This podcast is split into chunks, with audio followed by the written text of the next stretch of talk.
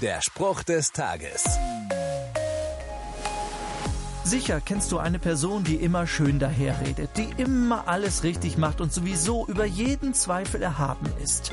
Geht es aber darum, das Gesagte in die Tat umzusetzen, es zu leben, bleibt von den Worten nur noch Schall und Rauch übrig.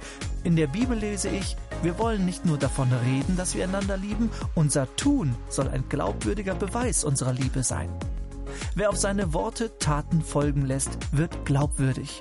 Wenn es ums Thema Liebe geht und darüber hinaus, nehme ich mir vor, dass es nicht bei Lippenbekenntnissen bleibt, sondern dass die Worte in meinem Leben Gestalt annehmen.